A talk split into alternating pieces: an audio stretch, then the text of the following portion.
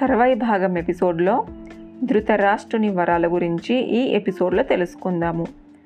పాంచాలిని తన మీద కూర్చోమని సైగ చేసిన దుర్యోధనుని యుద్ధంలో తుత్తునీయలు చెయ్యకపోతే తనని ఉత్తమగతులే ఉండవన్న భీమసేనుని భీషణ ప్రతిజ్ఞ విని సభాసదులంతా అవాక్కయ్యారు.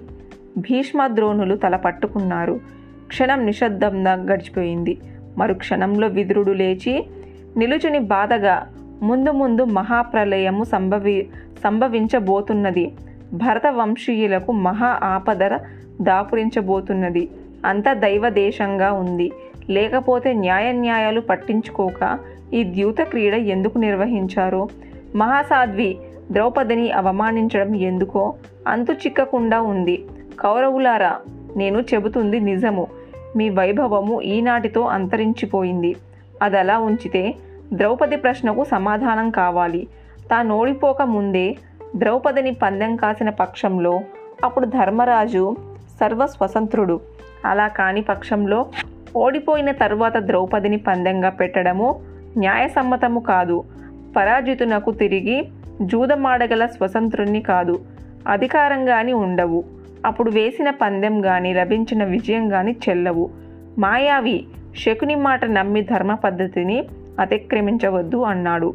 మీ ధర్మాధర్మ విచక్షణ మేము అడగలేదు కానీ ఈ విషయంలో నాదొకటే నిర్ణయము.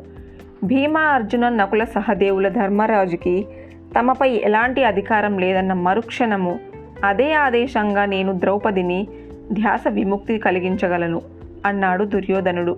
ఆ మాటకి అర్జునుడు ద్యూత క్రీడ ప్రారంభానికి పూర్వము ధర్మపుత్రుడే మాకు ప్రభువ్రేణ్యుడు. అందులో అనుమానము లేదు.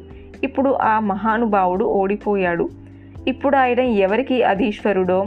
ఇక్కడున్న కురువృద్ధులు గురువృద్ధులు నిర్ణయించాల్సి ఉంది అన్నాడు. అంతలో ధృతరాష్ట్ర మహారాజు పూజా మందిరంలో నక్కల ఊలలు వేయడము వినబడింది. గాడిదలు పెద్దగా ఊండ్ర పెట్టడము గద్దలు రెక్కలార్చడం కూడా వినబడ్డాయి. ఆ ధ్వనులకు విదురుడు గాంధారీదేవి విపరీతంగా భయపడితే భీష్మ ద్రోణ కృపాచారులు స్వస్తి స్వస్తి అంటూ ఆ గర్జనలకు శాంతి చేకూర్చారు. గాంధారీదేవితో పాటుగా విదురుడు ధృతరాష్ట్రుని సమీపించి విన్నారా మహారాజా అపశకున సొన్నాలు ఎలా ఉవ్వెత్తున లేచాయో? అన్నాడు. మంచి చెడులు ఆలోచించండి అన్నాడు మళ్ళీ. దాంతో దుర్యోధనుణ్ణి పిలిచి నిశ్చయంగా నీకేదో ఘోర విపత్తే సంభవించబోతున్నది. లేకపోతే ద్రౌపదిని అలా అవమానించవు. అని వెయ్యి విధాలుగా మందలించి తన వారికి ఎటువంటి ఆపదలు సంభవించరాదని తలచి ద్రౌపదిని చెరబిల్చాడు ధృతరాష్ట్రుడు. తల్లి పాంచాల రాకుమారి నీవు పరమ పూజ్యురాలివి నీ అంచలంచల ధర్మనిష్టే నిన్ను కాపాడుతుంది అని వరం కోరుకో తల్లి ప్రసాదిస్తాను అన్నాడు. ఆలోచించింది ద్రౌపది తర్వాత ఇలా అర్థించింది. మహారాజా ధర్మరాజు ఎంతో అల్లారు ముద్దుగా పెరిగిన వ్యక్తి. వారిని రేపు రాకుమారులంతా దాస తనుజనడము నేను తట్టుకోలేకును. అందుకని వారికి దాస్య విముక్తి ప్రసాదించండి అంది. ప్రసాదించాను అని మరో వరం కోరుకో తల్లి అన్నాడు ధృతరాష్ట్రుడు. వారి వారి రథాలతోనూ అశ్వాలతోనూ ఆయుధాలు విల్లములతోనూ భీమా అర్జున నకుల సహదేవులకు ధ్యాసపీడ తొలగించండి అని ప్రార్థించింది మళ్ళీ. తొలగించాను. అని మరో వరం కోరుకో తల్లి అన్నాడు ధృతరాష్ట్రుడు. క్షమించండి మహారాజా మూడో వరము స్వీకరించేందుకు నాకు అర్హత లేదు. వైశ్యశ్రీకి ఒక వరము క్షత్రియ స్త్రీకి రెండు వరాలు బ్రాహ్మణ స్త్రీకి నూరు వరాలు మాత్రమే అర్థించే అర్హత ఉందని ధర్మవేత్తలంటారు. కాబట్టి నేను ఇంకో వరము కోరుకోలేను అన్నది ద్రౌపది. ధర్మధర్మ విచక్షణ నీకు తెలిసినట్టుగా ఇంకొక ఇంకొకరికి తెలియదమ్మా. అందుకే నువ్వు పాండురాజు కోడలివి అయినావు అన్నాడు ధృతరాష్ట్రుడు. అవునవును పాండురాజు కోడలును కాబట్టే ధర్మరాజులకు విముక్తి కలిగించింది. శోక సాగరంలో మునిగిపోయిన పాండవేయులకు నౌకలా సంరక్షించింది. అందంలోనే కాదు ఆపత్ సమయంలో భర్తలను ఆదుకోవడంలో కూడా ద్రౌపదిదే ముందంజ అన్నాడు కర్ణుడు. తన అక్కసునంతా ఇలా కక్కాడు.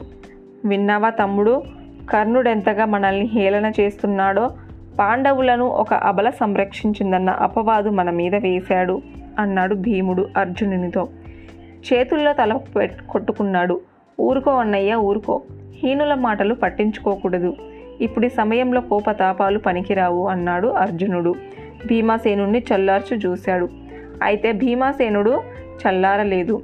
కార్చిచుల ప్రజర్ వెళ్ళి ధర్మరాజుతో అగ్రజ అనుమతించండి మీరు అనుమతించిన మరుక్షణము ధార్త రాష్ట్రులందరినీ హతమార్చేస్తాను. అప్పుడు ఈ భూమండలకి మీరే మహారాజు అన్నాడు భీముడు.